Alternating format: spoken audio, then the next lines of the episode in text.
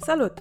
Sunt Ioana Burtea și tu asculți Dor Audio, un feed cu versiune audio ale poveștilor publicate în Dor, majoritatea citite de către autorilor.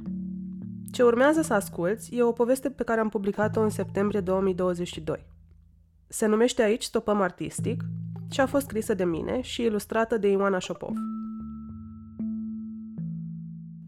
A câta zi era? A doua sau a treia? Trebuia să mă spăl pe cap. Trebuia să-mi calc rochia neagră. De ce mi-ai fi luat botine cu toc la priveghi? Of, iubita mea, ce zi frumoasă, ce soare. Înseamnă că s-a dus liniștită. Manuela simțea nevoia să zică ceva. Copacul de lângă capelă ne întinsese o umbrelă de frunze galbene, care filtra lumina caldă a apusului de octombrie. În curte, o mână de cunoscuți îmi zâmbea inconfortabil de la distanță. Un grup de vârstă mijlocie depăna povești despre mama lângă mașinile din parcare. Fica Manuelei s-a așezat pe bancă lângă mine și mi-a povestit cât a suferit când a murit bunicul ei. A fost cea mai grea pierdere. Știu cum te simți. Toată lumea spune că știe. Toată lumea crede că a trecut prin cele mai oribile experiențe. Să-ți moară bunicul în copilărie e ca atunci când îți moare mama, ultima rudă în viață, la 25 de ani. Măcar Dana e aici. Dana și Manuela făceau parte din grupul de prieteni al mamei. Dana stă în Africa de un deceniu și are cea mai palpitantă viață. Îmi aduce cele mai interesante bijuterii și rochii, mă face să râd la glume de ochiate și m-a dus la cumpărături a doua zi după moartea mamei. Mi-a luat rochia neagră, dar și un pulover colorat cu model norvegian. Apoi m-a dus la o cofetărie. Dorm la ea de când s-a întâmplat și îmi bagă pe gât un pahar de vin roșu și un anxiolitic în fiecare noapte. A doua zi trebuie să facem drumul de la București la Suceava ca să o mormântăm pe mama lângă părinții și bunicii ei. O să fie un sprint ca niciodată, dar conduce Mihai, așa că probabil o să ajungem mult înainte de termen cu mațele în pungă. Mihai, soțul Manuelei. Manuela, care în anii 90 lucra cu mama, cu Dana și cu mulți alții la Ministerul Agriculturii, într-un demisol întunecat, punând pe picioare primele programe cu finanțare europeană pentru dezvoltare rurală. Țin minte numele ciudate pe care le tot rostea mama. Fare, Fao, Sapard și pozele din călătoriile lor. În tricouri de turiști pe fundal de cer înnorat și iarbă verde crud la Oxford, în rochii de vară cu picățele în ruralul francez, în geci antivânt pe malul mării în Belgia. Au rămas nedespărțiți de aproape 20 de ani. Așa cum sunteți tu și fetele tale, a observat Manuela. Paralela nu-mi scăpase. Fetele erau prietenele pe care mi le-am făcut într-a noua. O gașcă de zece care inițial era împărțită în două găși de câte cinci. Alea mai rebele sau oile negre, cum ne știa toată lumea, adică eu, Emi, Fulgi, Adi și Bex. Și alea mai cu minți, care au fost corupte printre a 12 Crina, Vasi, Lulu, Livia și Bibi. Cuvinte ca apropiate nu rezumă legătura dintre noi, care durează de mai bine de jumătate din viețile noastre, dar poate următoarea scenă vă oferă o idee. Am pășit încet în încăperea unde era expus sicriul, înconjurat de flori și de lumânări. Afară se întunecase. Mai rămăseseră Dana din Africa, Vasi, Bex, Livia și Lulu. Emi plecase să prindă niște odihnă. Cred că avea un sistem de rotație pentru stat cu mine zilele alea. Am început să aranjăm vazele cu flori, să organizăm spațiul ca să fie ușor de scos sicriul în creierii dimineții. Eu am rămas la picioarele ei, cu ochii ațintiți pe corpul care se odihnea, într-un bine meritat final, după ani de chin și alte diagnostice cu C pe care le urăsc. Oribilă costumație, totuși. Așa a vrut ea, în piesul negru cu auriu, pe care am încercat să îl coasem eu și o fostă colegă din presă, într-o vreme când ne apucase nebunia să ne croim propriile haine. Mama a fost un cobai entuziast, dar prost inspirat. Eu și prietena mea ne-am închis un weekend întreg în casă și am transpirat deasupra mașinii de cusut, dar nu am reușit decât să tăiem în linii mari o bluză fără mâneci și o confecție conică ce ar fi putut deveni o fustă. Nu s-a supărat. A cheltuit alți bani ca să-și repare costumația, s-a dus la nuntă și a povestit prietenilor cum fica ei a cusut-o. Băi, am șoptit și fetele s-au adunat ciorchine în jurul meu. Nu e machiată. Nu am machiat-o. Ne-am dus toate spre capul sicriului. Dana i-a ridicat pălăria crem de pe frunte și am încercat să ne dăm seama dacă are fond de ten sau nu. Frate, dar n-am plătit să o machieze? Sunt eu nebună?" am întrebat. Ba da, eu știu că era și machiajul inclus," a spus Dana. Arăta sinistru, nu că ai putea să arăți senzațional când ești un cadavru. Costumația ca costumația, pălăria ca pălăria. Dar spusese clar că dacă nu o machiem cu bun gust, ne ia mama naibii. O să mă bântuie până la adânci bătrânețe, am suspinat.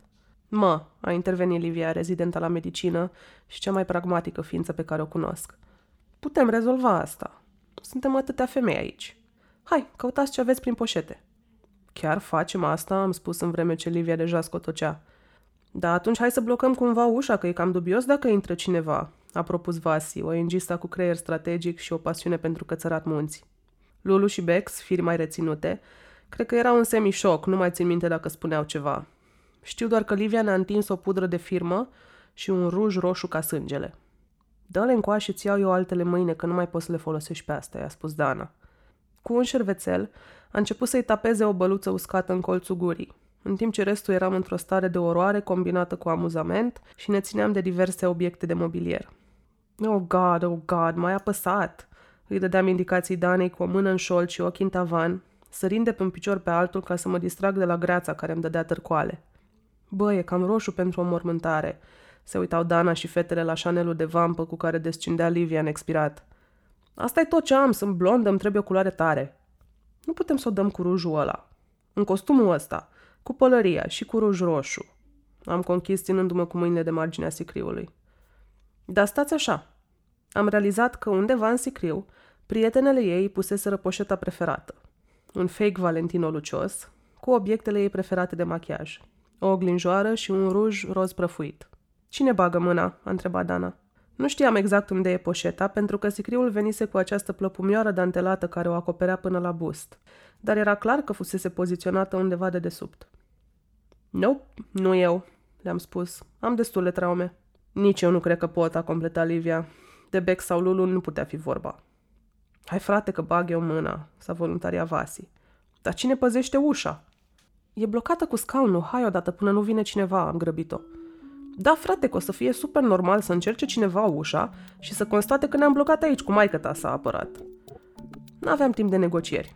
Ținând aer în piept, cu ochii undeva pe peretele de vis-a-vis, Vasi a pătruns cu mâna tremurândă sub plăpumioara mamei. Vai, aoleu, am izbucnit toate în grimase oripilate, îndepărtându-ne simultan de sicriu. Nu mă ajutați, a șoptit Vasi. Oh God, oh God, oh God. Am găsit-o, S-a luminat deodată la față și a scos cu grijă poșeta de lângă picioarele mamei. Am înșfăcat-o și am scotocit după rujul de doamnă. Nu mai știu cine a dat-o. Vasi susține că am fost eu, eu țin minte că a fost Dana, Lulu nu mai ține minte nimic, a blocat amintirile. Ce țin minte e că oricine a dat-o, n-a dat-o bine și conturul era un dezastru. Și țin minte că am râs. Un râs isteric, nervos, haotic, urât, cu muci și lacrimi și sunete disgrațioase. Am râs de abilitățile noastre inexistente la machiaj. Am râs de posibilitatea că va deschide cineva ușa. Am râs că machiam mama în sicriu și că dacă zvonurile erau adevărate și sufletul ei ar fi fost undeva prin zonă, probabil voia să ne bată cu un scaun.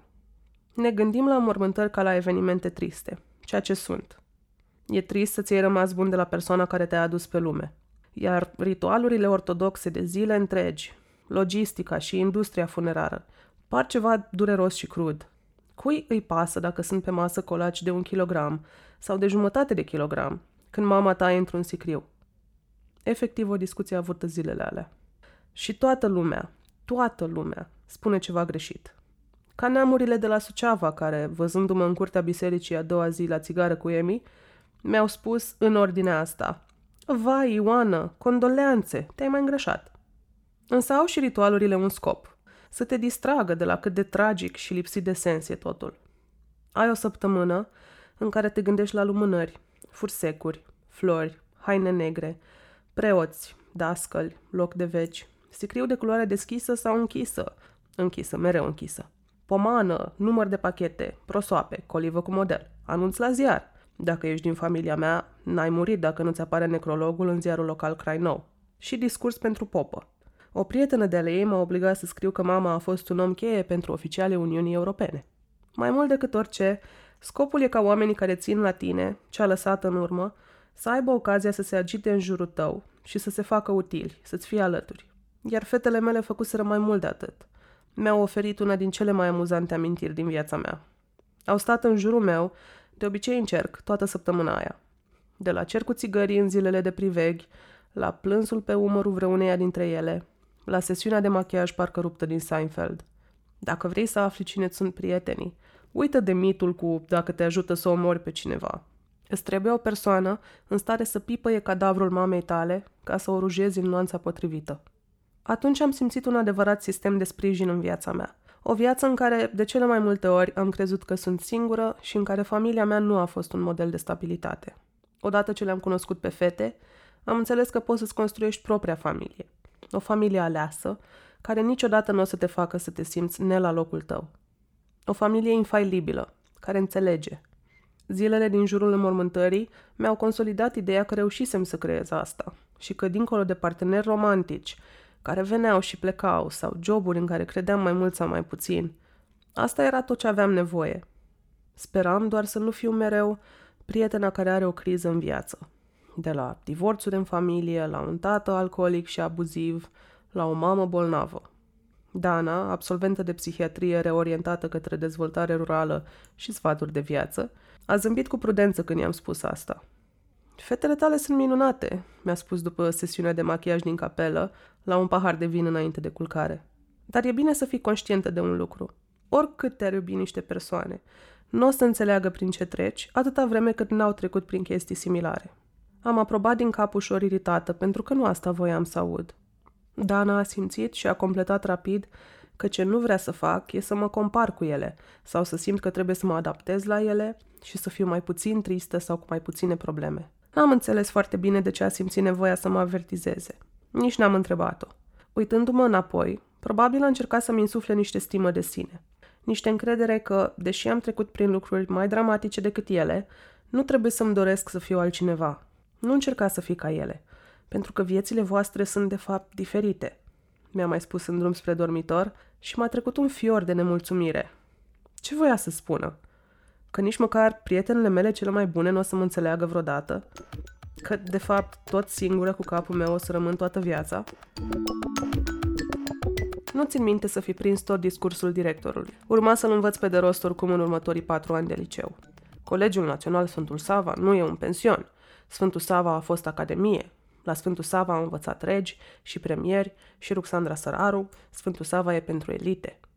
Noi eram elitele. Sau asta urma să devenim, dacă eram cu minți și muncitori. Am mers în clasă, sala 104 de la etajul 1. Mare și luminoasă, cu lambriuri până la jumătatea pereților, tavan înalt și bănci din lemn deschis la culoare. M-am așezat în a doua bancă din rândul mijlociu, unde am ascultat un discurs similar despre standarde și performanță de la proful de sport, Evi, care ținea locul dirigului de mate, absent încă de la prima oră. Ne-a avertizat că trebuia să facem cinste moștenirii clasei, mate info bilingvă engleză cu litera specifică E, cea mai bună clasă din liceu.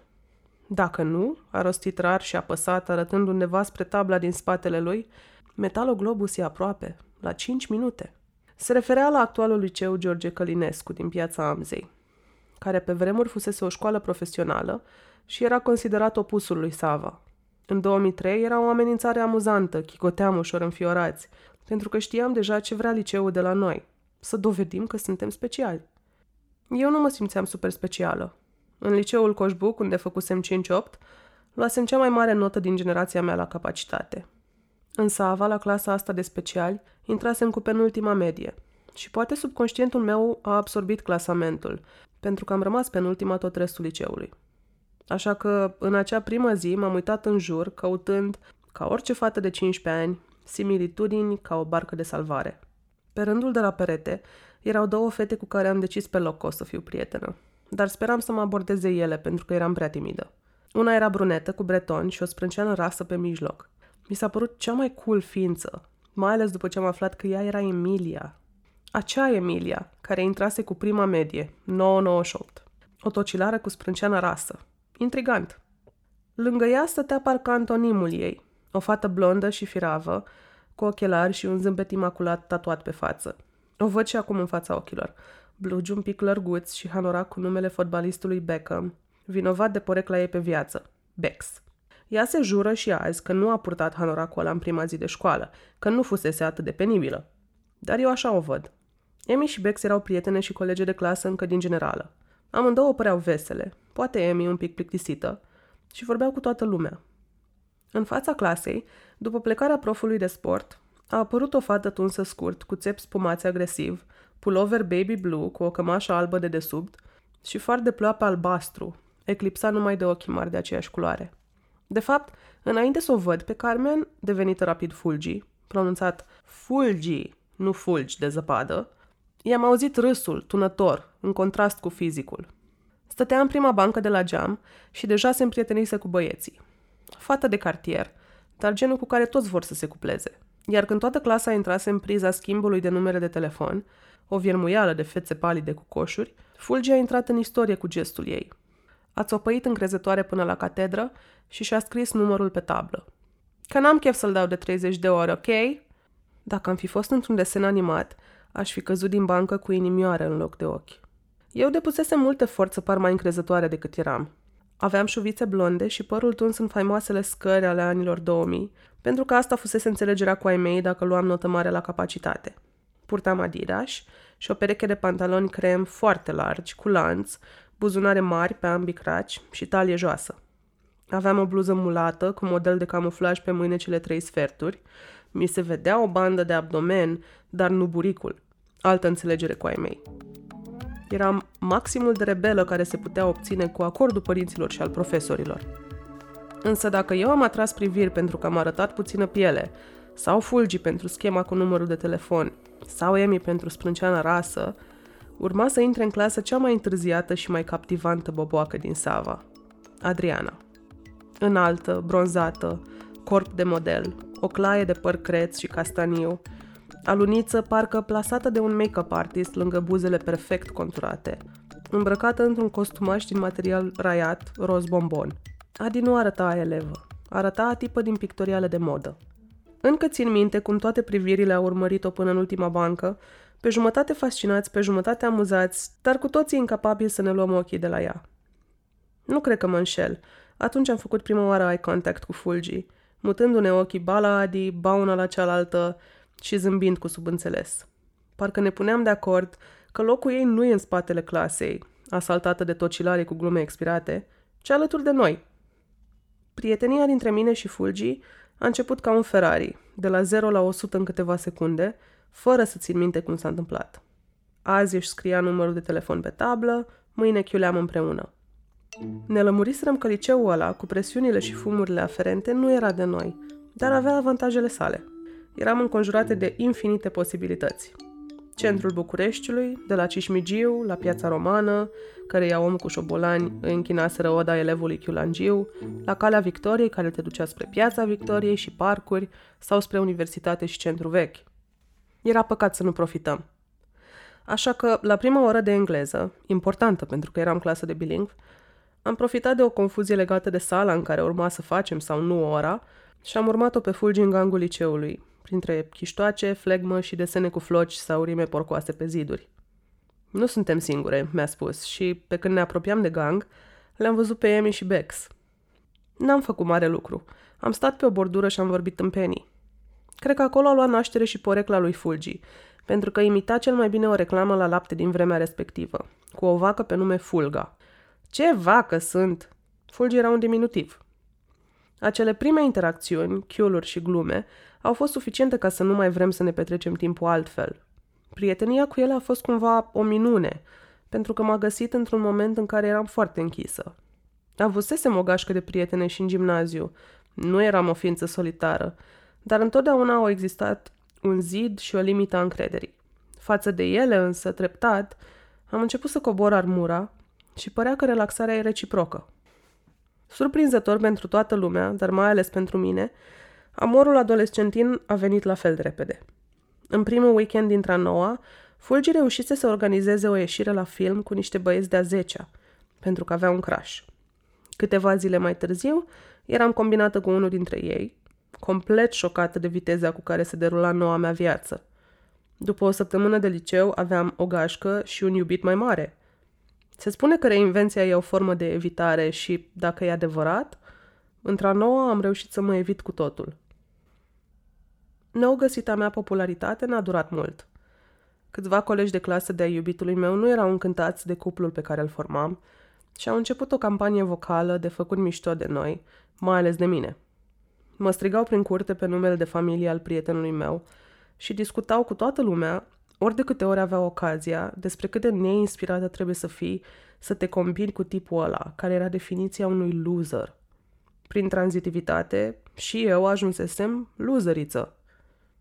Apoi, într-o zi, când așteptam în curte să înceapă ora de sport, vorbeam cu Amy Bex și Fulgi despre situația precară a reputației mele și am văzut-o pe Adi plecând de pe bancă, de lângă prietenul ei la fel de proaspăt, sprijinindu-se de un stâlp, ofuscată. M-am trezit mergând spre ea, pentru că m-am gândit că avem chestia asta cu iubiții în comun și nu părea că mergea senzațional pentru niciuna. Aveam dreptate. Se combinase cu Remus, un flăcău musculos și purtător de maieuri, destul de popular printre cei de-a 10 așa 11 Remus a abordat-o, iar toată lumea de la petrecerea la care s-au cunoscut i-a zis că ar fi o idee bună. Adi voia să se integreze, dar a realizat că nu-i plăcea de el cu adevărat. Puteam să empatizez. Așa că am stat amândouă sprijinite de stâlp, copleșite de cât de complicat era totul după două săptămâni de liceu, privite de toată lumea, în timp ce ne sfătuiam cum să ne părăsim iubiții. După ce ne-am pus de acord și ne-am făcut discursurile, eu i-am dat papucii prietenului meu prin SMS, am luat-o pe Adi și ne-am dus împreună spre copacul de lângă garaj, unde ne așteptau celelalte fete. De atunci, noi cinci am rămas nedespărțite. La scurt timp ne-am rearanjat și băncile, astfel încât să nu mai fie nevoie să respirăm aerul al cuiva. Eu și Adi în ultima bancă de la geam, Emi și Bex în fața noastră, Fulgi în fața lor. Curând ne-a parvenit și prima poreclă colectivă, colțul vesel. Clasa nouă am petrecut-o legată umbilical. Era fascinant cât timp puteam să petrecem împreună fără să ne plictisim. Nu mai țin minte aproape nicio conversație din primii ani de liceu, dar e clar că ne-am acoperit niște nevoi pe care poate nici nu știam că le avem. Fulgi înțelegea cel mai bine cum e să vii dintr-o familie disfuncțională. Părinții ei divorțaseră, iar tatăl se recăsătorise și acorda mai multă atenție fiicei vitrege. În același timp, mama ei părea prinsă într-un cerc vicios de relații abuzive, la care Fulgi avea loc în primul rând. Singura persoană pe care se putuse baza, sora ei mai mare, plecase din țară și lucra pe un vas de croazieră ca să aibă o viață mai bună și să poată trimite bani acasă. Nu era însă ăsta criteriul care ne adusese împreună. Pe vremea aia nici nu intram în mari detalii despre familie. Părinții celorlalte trei fete erau împreună. Automat au ajuns să fie părinții grupului. Ai lui Adi avea un magazin de haine în romană, unde ne refugiam după ore. Mama lui Emi făcea cea mai bună pizza din București, dar se aștepta la cumințenie și note mari în schimb. Iar părinții lui Bex erau cei mai de gașcă și mai solicitați pentru petrecerea acasă, fumat în bucătărie sau făcut raid în frigider la două dimineața, terminat salata de vinete preparată cu măestrie de mama lui Bex. Una din amintirile preferate ale mamei ei e cum am fost toate la spital între zecea, după ce Bex a operat de apendicită, și mama ei ne-a spus că putem fuma pe hol și scruma în tăvița de vomă a lui Bex. Ce ne aducea împreună era o plăcere sinceră de a fi în compania celorlalte și o ușurare că prietenia dintre fete nu trebuie să fie o înșiruire de drame, intrici și competiție, cum vedeam adesea în jur. Nu ne certam, nu concuram pentru atenția băieților, nu ne luptam pentru popularitate. Cu excepția lui Adi, care a fost Miss Boboc, toate am rămas relativ mediocre la capitolul ăsta. Și nu tratam prietenia ca pe o activitate în care te refugiezi dacă n-ai partener. Prietenia era scop în sine. Am ajuns foarte rapid, alea 5 de la 9E. Sau ființele hiperbolice pentru dirigul. Sau grațiile pentru profa de fizică. Sau flori rare pentru profa de info. Chiar și azi, când vorbim cu foști colegi, oamenii se miră că eram atâtea și că am rămas prietene. Poate ce ne deosebea de alte găști era și faptul că eram conștiente de cât de specială era prietenia noastră. Vorbim despre asta și în ziua de azi. Ne minunam tot timpul și erau atâția oameni care se minunau, și-a amintit Emi recent. Eu, care eram cea mai antisocială și fraieră tocilară de pe fața planetei și stăteam doar cu Bex, eram fascinată la început și hotărâtă, o, oh, Doamne, să menținem această prietenie, oh my God, friends, amazing. Și după aia toată partea de dezvoltare a prieteniei am conștientizat-o destul de bine. Cred că asta s-a întâmplat și comparând prieteniile pe care le vedeam, că tot timpul erau grupulețe, dar mereu apăreau drame. Ba se iubea Obanu. Noi ne iubeam, punct. Conștientizarea asta ne diferenția cel puțin în primii ani de liceu și de celălalt grup de cinci fete, Crina, Livia, Lulu, Vasi și Bibi. Eu nu mi-am dat seama de nimic, a mărturisit Vasi când i-am pus aceeași întrebare despre cât conștientiza pe atunci. Eram total ignorantă, luam totul absolut for granted, nu-mi dădeam seama ce bulan aveam și credeam că toată lumea a avut o copilărie și o familie ca a mea, adică fără probleme semnificative. Mai mult ca sigur nu eram conștiente, pur și simplu căutam experiențe, mi-a scris și Crina. O vreme, deși ne simpatizam între grupuri, ne-am căutat experiențe diferite. Noi, cele cinci oi negre, chiuleam împreună, descopeream București împreună, fumam împreună, mergeam la baie împreună, ne îndrăgosteam de cărți, filme și băieți împreună. În primele săptămâni intram și pe poarta liceului împreună, ceea ce ne făcea să ne simțim mai puțin intimidate de cei mari, care stăteau în gang să fumeze și să comenteze când treceau boboacele. Apoi, când ajungeam acasă după amiaza, mă sunam cu Emi pe fix să mai vorbim o oră și jumătate la telefon, în timp ce mâncam și ne uitam la telenovela argentiniană Rebel de Way sau la un top 20 pe VH1. Nu înțeleg, îmi spunea mama cu factura de la telefon în mână. Nu vorbiți toată ziua la școală. Ce mai aveți de povestit când ajungeți acasă? Dar ea nu înțelegea. Nimeni nu înțelegea cât de esențial era să trăim experiențe împreună, fie că era flirtul cu chelnerii de la McDonald's din romană, sau ascunzișurile în poziție Spider-Man deasupra wc din Baia Fetelor când proful de logică patrula caste de maște, și apoi să avem spațiul nostru privat pentru disecat experiențele respective. Ai auzit pe ce ton a spus nu știu ce și se uita la mine și eu ce mutră aveam, dar păream chill? La finalul clasei a noua, cu excepția lui Bex, adunaserăm vreo 200 de absențe fiecare. S-a dus vestea în tot liceul despre boboacele care aveau mai multe absențe decât cei de-a 12. Cinci profesori ne-au cerut exmatricularea. Iar într-o zi, o comisie de băieți mai mare a venit la noi în clasă ca să vadă cine erau fetele alea teribile. Când ne-au văzut, au bufnit în râs. Emi nici măcar nu mai avea sprânceana rasă. Nimeni nu înțelegea ce era cu noi. Sigur e o legătură între lipsitul de la școală, disperarea să clădim o prietenie și nevoia de a scăpa de ceva, fie că erau probleme în familiile noastre sau presiunea care se punea pe noi să fim într-un anumit fel. Cu minți acasă, deștepte la școală, cool și abordabile printre colegi, atractive pentru zâni. Eu încă trăiam în aceeași casă cu tata și căutam un refugiu. Încă nu vorbisem cu nimeni despre faptul că mă abuzase sexual și nu eram pregătită să o fac.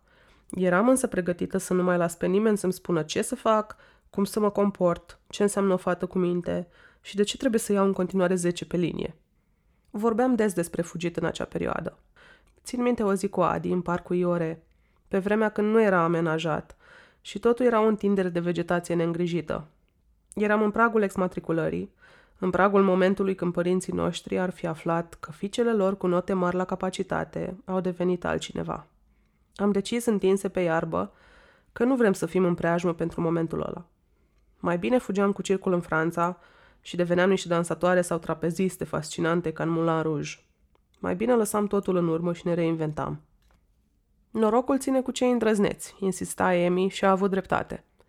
Dirigul, un matematician loial față de clasa lui și amuzat de peripețiile noastre, i-a convins pe ceilalți profesori să ne lase în pace, cu promisiunea că o să ne cumințim.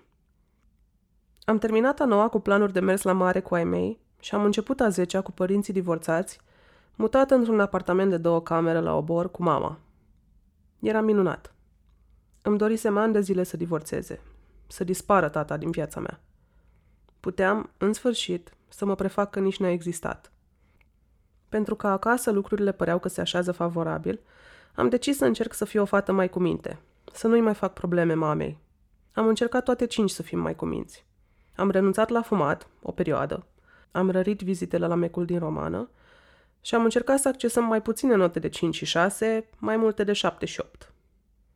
Am descoperit că ne puteam distra la fel de bine și în clasă, citind reviste în bancă în timpul orelor, dormind cu capul pe caiet la română, ca Emi, când profesorul o prindea, îi explica că suferă de migrene agresive și are nevoie de liniște, sau scriindu-ne scrisori despre amorurile derulate exclusiv în capetele noastre.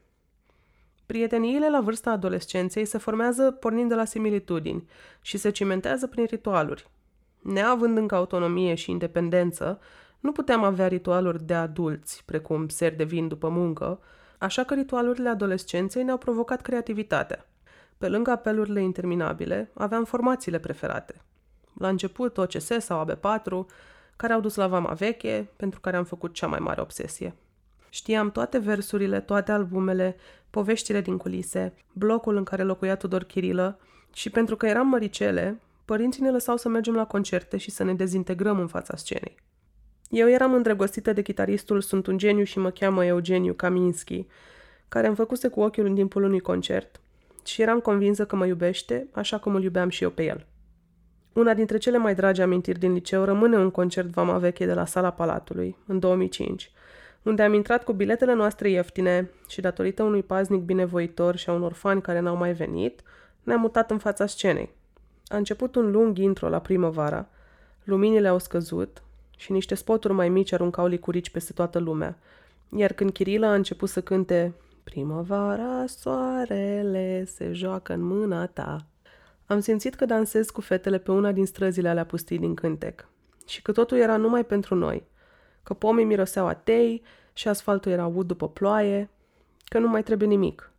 Am continuat să avem multe ritualuri cu vama veche de-a lungul anilor, de la mersul în vamă în fiecare vară, uneori și iarna, la mersul la toate piesele de teatru în care apărea Chirilă, la versuri scrijelite pe caiete, la boxele din care răsunau vara asta la fiecare început de vară, vama veche pentru fiecare drum spre mare și 18 ani pentru fiecare majorat. Alte ritualuri erau mai puțin despre alții și mai mult despre noi. Zilele de naștere erau marcate cu pompă. Mesajele de la mulți ani veneau simultan la miezul nopții și aproape că era o competiție de inside jokes. Cadourile nu însemnau doar obiecte cumpărate, deși existau și ele, ci colaje din reviste, compilate astfel încât să transmită ceva despre etapa vieții în care se afla sărbătorita.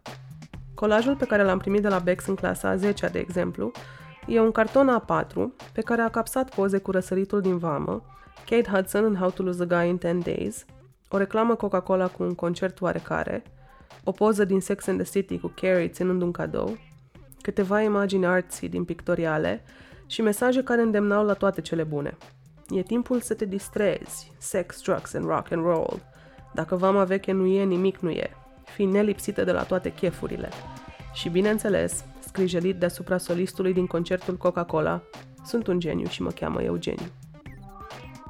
Pe lângă asta, devenise tradiție ca Emi să ne facă fiecăreia de ziua ei câte un DVD cu clipurile melodiilor care ne caracterizau în acel an.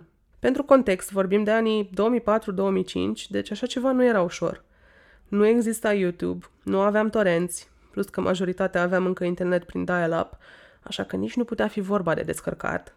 Și Emi urmărea Atomic, MTV sau VH1 până când apăreau clipurile, apoi conecta un aparat misterios la televizor, n-am aflat niciodată cum se numea, care înregistra videoclipul și îl transfera pe calculator.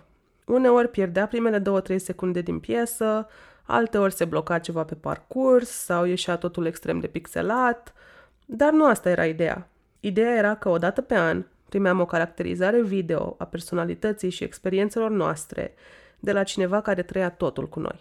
Țin minte și acum cât de entuziasmată am fost la DVD-ul de la final de clasa 9. Aveam 50 Cent in the Club pentru începutul ăla cu Hey Shorty, It's Your Birthday, care a devenit soundtrack-ul zilelor mele de naștere în următorul deceniu.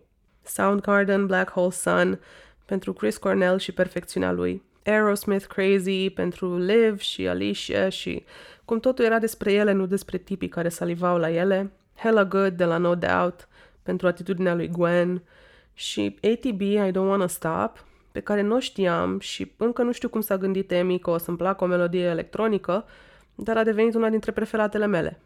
Mai aveam zâneala de vamă sau cea de oraș, adică procesul pregătirii pentru ieșit în club. Și dacă zâneala de oraș era intensă, zâneala de vamă era Fashion Week. Regula de aur, tot ce aveam era al tuturor. Hainele treceau de la una la alta, cu mențiunea nu mai cere voie, doar ea. Creioanele colorate conturau cel puțin opt ochi, bijuteriile din lemn pictat sau cu pietre imense atârnau de cine le apuca prima, iar parfumurile se amestecau până deveneau un singur vapor care ne dădea o ușoară amețeală. Între timp, dădeam din fund pe vreo melodie care ne obseda în vara respectivă, iar înainte să ieșim pe ușă, verificam un ultim aspect important. Is my nose okay? Întrebam de obicei eu sau Adi, ridicând nasul în sus astfel încât celelalte fete să se înghesuie sub el și să inspecteze atent dacă exista și cea mai mică urmă de muci. Era apogeul intimității și al grijii. Am stabilit și o zi aniversară pentru grupul nostru, 5 mai. Era fix după ziua lui Beckham, plasată ideal. Primăvară târzie și caldă, plus final de an școlar și începutul distracției. Printre a 11 ne-am dat seama că suntem artiste. Sau muze pentru artiști, ceva pe acolo. Emi avusese mereu talent la desen, dar începuse să experimenteze cu colajele. Bex avea un talent la scris care ne-a făcut să dezvoltăm un sistem de schimb de jurnale personale. Ea scria ceva și la final îmi arăta mie, apoi procedam și eu la fel. Ni s-a alăturat și Emi. Adi era o maestră a modei, a accesorizării și a designului interior. Camera ei era plină de mobilă vopsită de ea, veioze cu franjuri, abajururi și bijuterii atârnate pe temiri unde. Fulgi nu manifesta un mare entuziasm pentru corul liceului pictat sau scris, deși mai târziu și-a descoperit și latura asta, iar azi am un tablou al ei agățat pe perete. Dar era motorul grupului, născută pentru socializare. Când am schimbat locul de chiulit din McDonald's pe subsolul și terasa Green Hours, Fulgi a fost lipiciu dintre noi și o grămadă de oameni întâlniți acolo. Devenise sora mai mică a unuia dintre barmani, se împrietenise cu actorii care își beau cafeaua în timp ce noi chiuleam și așa am ajuns toate să ne salutăm cu ei. Uneori ajungeam în Green la șapte dimineața, când barmanii se recuperau după vreo noapte intensă, moțăind pe canapeluțe, cu barul plin de pahare și scrumiere murdare. Fulgi a fost prima dintre noi care s-a băgat după bar și i-a ajutat la curățenie. Treptat ne-am alăturat și noi, cărând pahare înalte spre bucătăria de lângă scenă și ștergând mesele de scrum și alcool vărsat. Cel mai greu era cu paharele de frape, un coșmar de spumă uscată pe care le muiam la nesfârșit. Apoi ne așezam pe canapeaua noastră de pe scenă, de unde vedeam tot, și ne beam cafeaua ascultând bârfele barmanilor despre petrecerea din noaptea precedentă. Cine a dansat cu cine, cine și-a înșelat nevasta, ce actor faimos a vomitat pe o canapea, ce muzicieni indii s-au certat până la destrămarea formației. Iar dacă ne întreba cineva de ce eram mereu acolo și nu la ore, le citam dintr-o pancartă văzută în vitrina unor ateliere de croitorie din centrul vechi. Nu chiulim, noi stopăm artistic. Cu cât stăteam mai mult în acel mediu, cu atât voiam să ne integrăm mai tare. Așa că am ajuns să scriem o piesă de teatru. Întâmplător sau nu, am scris o piesă despre prietenie și refugii neconvenționale. Personajele eram noi și colegii de clasă, cu diferența că noi cinci puteam accesa o dimensiune paralelă, magică, atunci când voiam să scăpăm de realitatea nesatisfăcătoare. Felul în care accesam lumea magică, în care aveam puteri supranaturale, era felul în care încercam să decidem în viața reală dacă rămâneam sau nu la ore. Dădeam cu banul. Era un fel de escapism, mi-a spus Fulgi. Ne cream o lume ca să scăpăm de ceea ce ni se întâmpla în viața reală, toate aveam niște probleme despre care nu discutam direct, mie, de exemplu, mi-era frică de profesori, iar atunci când chiuleam, eram împreună și devenea un spațiu sigur. Nu știam în adolescență cuvinte precum anxietate sau depresie, pentru că nimeni nu vorbea despre asta. Nu aveam trupă de teatru, club de dezbatere sau orice activități extrașcolare în afară de corul liceului care se activa o dată pe an. Orice instrument de căutare a sinelui a trebuit inventat sau asamblat de noi. Piesa a fost poate cel mai concret mod în care am încercat asta. Titlul ei spune totul. Save us, save as, control S. Voiam să trimitem piesa la un concurs numit Drama Cum, singurul serios din vremea aceea, faimos pentru că a lansat dramaturgi ca Ștefan Peca sau Janina Cărbunariu. Doar că nici azi nu mai știm dacă am trimis-o sau nu. Eu și Bex am rămas cu ideea că am trimis-o și nu am fost selectate. Emi și Fulgi spun că n-am mai trimis-o. Nu eram suficient de încrezătoare și ne săturaserăm de bisericuțele din lumea teatrului. Ne-am repliat o perioadă pe drum and bass și primele cluburi, în afară de decedatul web, de muzică electronică, precum Tralala sau Test Point. Apoi am migrat spre B52 și expirat, pe atunci niște subsoluri în paragină, unde mergeam de fiecare dată când ne dădeau părinții voie sau când erau plecați. Iar odată ce venea vremea frumoasă, ne mutam fără discuții pe terasa la motoare, pe acoperișul Teatrului Național. Încă sunt de părere că printre cele mai mari nedreptăți comise vieții sociale a acestui oraș a fost închiderea lăptăriei și a motoarelor când a intrat TNB în renovare. A dispărut cea mai mare terasă din București, cu lungile mese din lemn unde ne înghesuiam până se rupeau băncile cu noi. Au dispărut banchetele cu perne de la perete, unde mâncam cinci oameni o porție de cartofi prăjiți la 2 lei.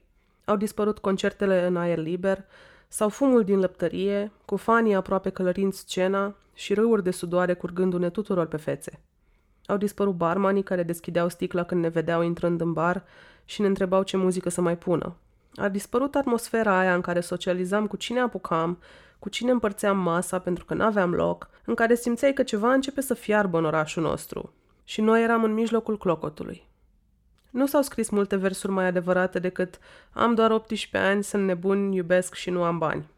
Multe lucruri urmau să iasă prost între a 12 Pseudo-relația în care eram, un experiment de open relationship la 17 ani care mi-a îmbogățit bagajul de traume pentru că a fost orice, dar nu onest și etic.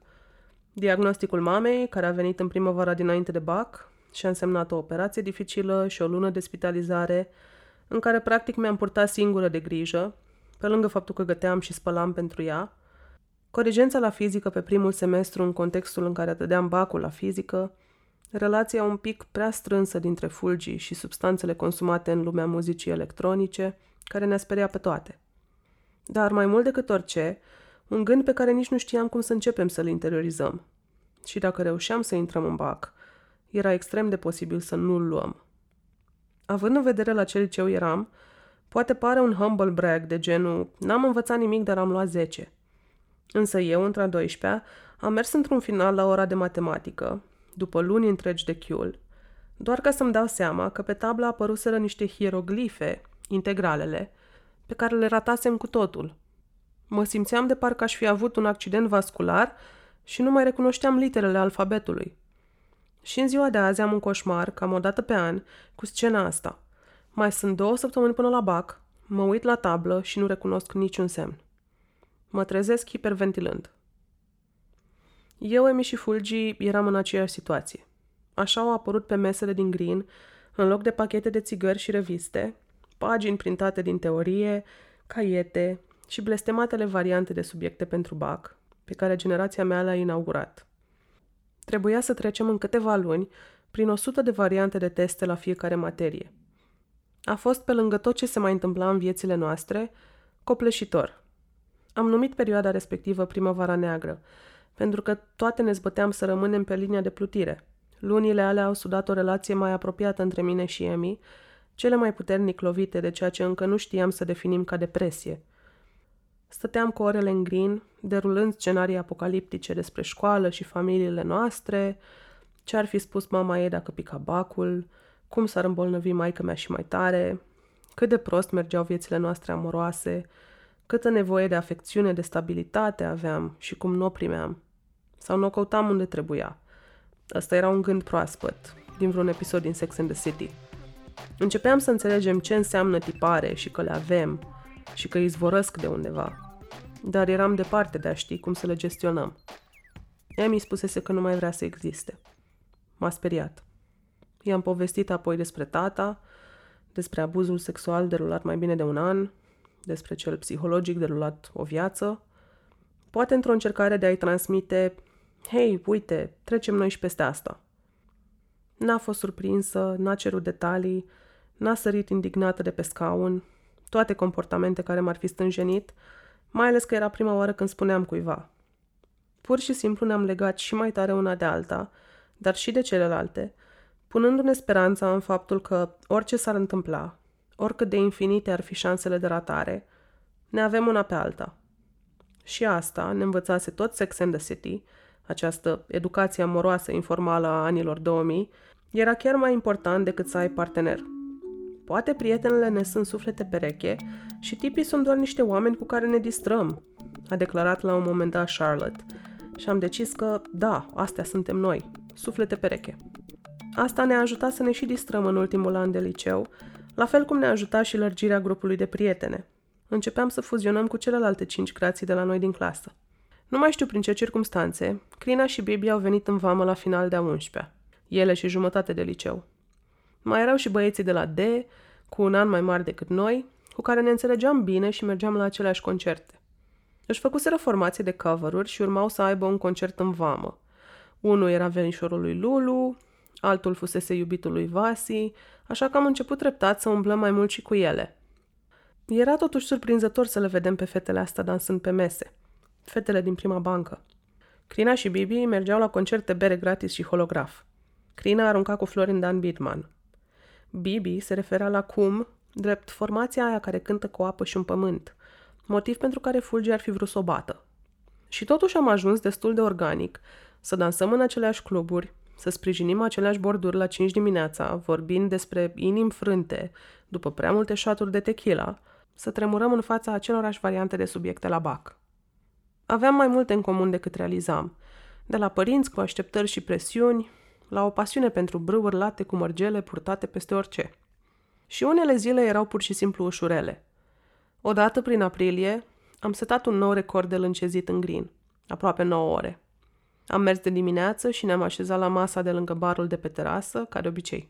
Fulgi era o fugă până în romană să-i reînnoiască abonamentul RATB barmanului fratern, că el n-avea când să meargă. Apoi, după niște cafele și glume, băieții au scos masa de ping-pong și am încins un campionat. La un moment dat au apărut niște șaturi de kamikaze strălucind tentant în lumina soarelui. Eu nu jucam, că nu mă pasiona ping-pongul, dar țin minte cum stăteam pe bancheta din lemn și mă uitam la ei, ciocnind din când în când încă un șat printre râsete. Seara am realizat că făcusem insolație. Dacă ar fi să mă gândesc ce culoare a avut ziua aia, aș spune galben lămâie cu sclipici. În dimineața bacului la mate, eram cu Emi pe peron la metrou și am făcut un atac de panică. Simțeam că nu pot să mă mișc, nu pot să mă urc în metrou. Ok, îl luăm pe următorul, dar gata, Ioio, mi-a spus serioasă. Dacă îl pierdem și pe ăla, întârziem și nu ne mai lasă să intrăm. Adună-te și hai să o facem. Nu mai țin minte aproape nimic, decât că nu am nimerit în sală cu niciuna dintre fete și că problemele erau grele. Cred că am reușit să copiez ceva de la colega din fața mea, iar alte câteva subiecte le-am rezolvat singură. La fizică am reușit să copiez mai mult, plus că am nimerit un subiect ușurel la optică. Filozofia a fost floare la ureche, cum mă așteptam, la fel și engleza și româna. La finalul zilelor de testare, ne-am adunat să vedem afișarea rezultatelor în curtea școlii. Nu, pe vremea aia nu le afișau întâi online. Am și acum în laptop o poză cu mine făcută de Emi din profil. Stau pe o bordură, într-un maieu roz, cu cuvântul metal inscripționat pe piept, pe care mi l-au luat fetele într-a noua.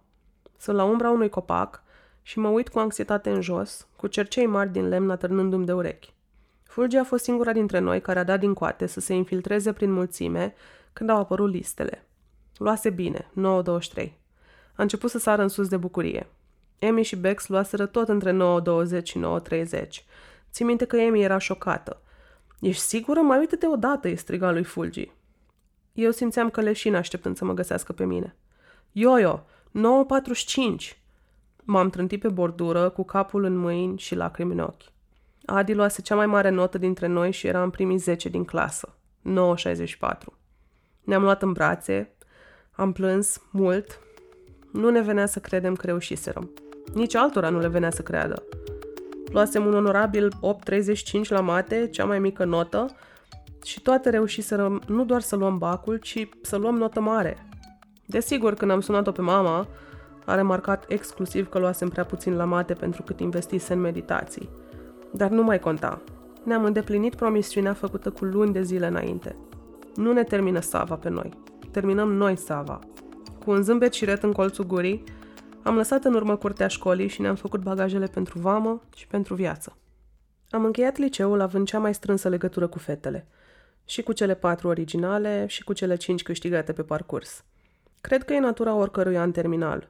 Știi că totul are o dată de expirare, că viața urmează să se schimbe într-un mare fel, că sunt ultimele momente de respiro, înainte de ceea ce adulții numeau condescendent viața reală.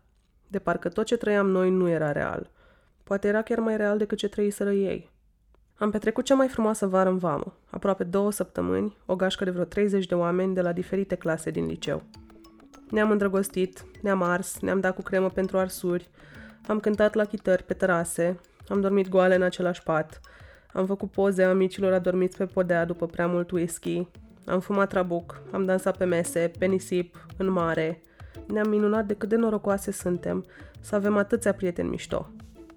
Restul verii am frecat motoarele până la epuizare. Am avut dialoguri profunde în fântâna goală de la izvorul rece, cu un pet de timișoreană în mână, am găzduit diversi prieteni la mine acasă când mama era internată la tratament, le-am gătit paste carbonara, salată cu ton sau pui la pungă și am lăcrimat când unul dintre ei mi-a spus că dacă o să plec vreodată din apartamentul ăla, vrea să-l cumpere el, pentru că e acasă și are amprenta mea. De la colajele lipite pe pereți, uși și oglinzi, la balconul dărăpânat pe care ne înghesuiam tot să fumăm. Apoi eu am intrat la jurnalism, unde mi-am făcut noi prieteni și un iubit de cursă lungă. Fulgi a încercat un an de actorie, Emi s-a dus la arte, Bex la SNSPA comunicare, Adi a îmbinat SNSPA cu drept, Crina a fost la actorie și drept, în vreme ce Lulu s-a axat pe cel din urmă. Iar Livia a intrat la medicină. Voiam foarte tare, cel puțin eu, să nu se schimbe nimic între noi, dar lucrurile nu merg așa. Vârtejul schimbărilor ne-a tras pe toate în direcții diferite și probabil asta trebuia să se întâmple. În patru ani de liceu, noi cinci ne-am certat de probabil două-trei ori și niciodată toate, ci câte două, în vreme ce restul funcționau ca mediatoare. În facultate, armonia n-a ținut la fel de bine. Primul clocot a fost relația mea cu Răzvan, iubitul din primii doi ani de facultate, și lecția pe care n-am învățat-o până la 28 de ani on and off. Fulgi îl cunoscuse prima și a încercat inițial să-l placă. Dar dacă în trecut apariția băieților nu schimba nivelul meu de prezență în grupul de prieteni, Răzvan mi-a dat echilibrul peste cap. În primele luni de relație, abia dacă mă mai vedeam cu fetele. Eram fascinată că găsisem pe cineva care părea absolut captivat de mine, cu care interacțiunea decurgea ușor, iar iubirea și pasiunea coexistau. Pe de altă parte, Răzvan nu era sociabil, nu era omul grupurilor mari, era un pic nihilist, un pic arogant cu lumea din jur și, în esență, inconsecvent cu mine. Nu mă puteam decide dacă e un tip super bun și neînțeles sau cel mai nasol om din lume, mi-a spus Fulgi anul trecut. S-a decis pe varianta a doua, ca Emi. Fiecare hop pe care îl întâmpinam în relație le întărea opinia și le îndreptățea să-mi spună că ar trebui să-l părăsesc, că merit ceva mai bun. Pe de-o parte apreciam grija. Era grija pe care ne-o purtaserăm mereu una celelalte. Dar, de la un punct încolo, mi s-a părut că vor mai degrabă să fiu de acord cu ele, să aibă dreptate. Începusem sau încercam să înțeleg că relațiile sunt complicate, mai ales când ambii parteneri aduc bagaj. Traume din copilărie, familii în care nu s-au discutat emoții. Începeam să văd că orice partener aș avea o să fie de muncă și la mine și la ei. Și voiam să muncesc, voiam să-mi văd limita. Era și un exercițiu de teribilism și unul de maturizare. Până unde ajung dacă fac fix ce-mi taie prin cap, fără să ascult de nimeni? Mă distrug sau mă deștept? Mi-ar fi plăcut ca ele să înțeleagă asta. Să înțeleagă că sunt lucidă în decizii și să le respecte. Dar nu știam cum să vorbim sănătos și sincer. Adi și Bex, ca și grupul conex de cinci fete, au rămas neutre, ceea ce le-a apărat de înflăcărările ulterioare. Însă între mine, Emi și Fulgi, lucrurile au început să se deterioreze. Ne vedeam mai rar, de obicei în weekenduri, prin green sau pe motoare. La un moment dat, mi-au spus că nu mai vor să aduc în discuție ce fac cu băiatul ăla, că oricum nu le ascult. Eu nu știam cum să reacționez pentru că, pe de o parte, nu voiam să accept condiții nedrepte, pe de altă parte, nu voiam să fiu persoana care alege un băiat în locul prietenelor ei. Iar Fulgi, în mod special, mă lovea cu asta. Într-o după-amiază eram cu fetele în green și să lăsase un moment de tăcere. Am spus intenționat ceva banal despre Răzvan, iar Fulgi și-a întors ostentativ scaunul cu spatele la mine. Niciodată nu se mai purtase așa și țin minte că mi s-a părut oribil. În momentul următor, m-a sunat mama pentru că se simțea rău după citostatice și m-a rugat să vin acasă, așa că m-am ridicat să plec. Yo-yo, dacă nu vrei să stai cu noi, nu trebuie să inventezi scuze că te cheamă mama sau mai știu eu ce. Mi-a spus Fulgi cu o aroganță pe care mi-e greu să o uit. Am plecat atât de tristă, de furioasă și de dezamăgită. Probabil a fost prima oară când am început să mă întreb unde se îndrepta prietenia asta și ce viitor avea. Să rezum perioada respectivă la lucrurile pe care nu cădeam de acord ar fi însă o suprasimplificare – am continuat să ne facem planuri împreună, să mergem la mare, să descoperim cluburile și concertele ascunse, să facem vacanțe prin tărâmuri însorite. Mie însă nu mi-au plăcut niciodată schimbările, pentru că nu am încredere în ele. Nu am încredere că or să aducă ceva bun. Iar Emi și Fulgi, din ce în ce mai apropiate pe măsură ce eu mă îndepărtam, au adus cea mai mare schimbare din prietenia noastră.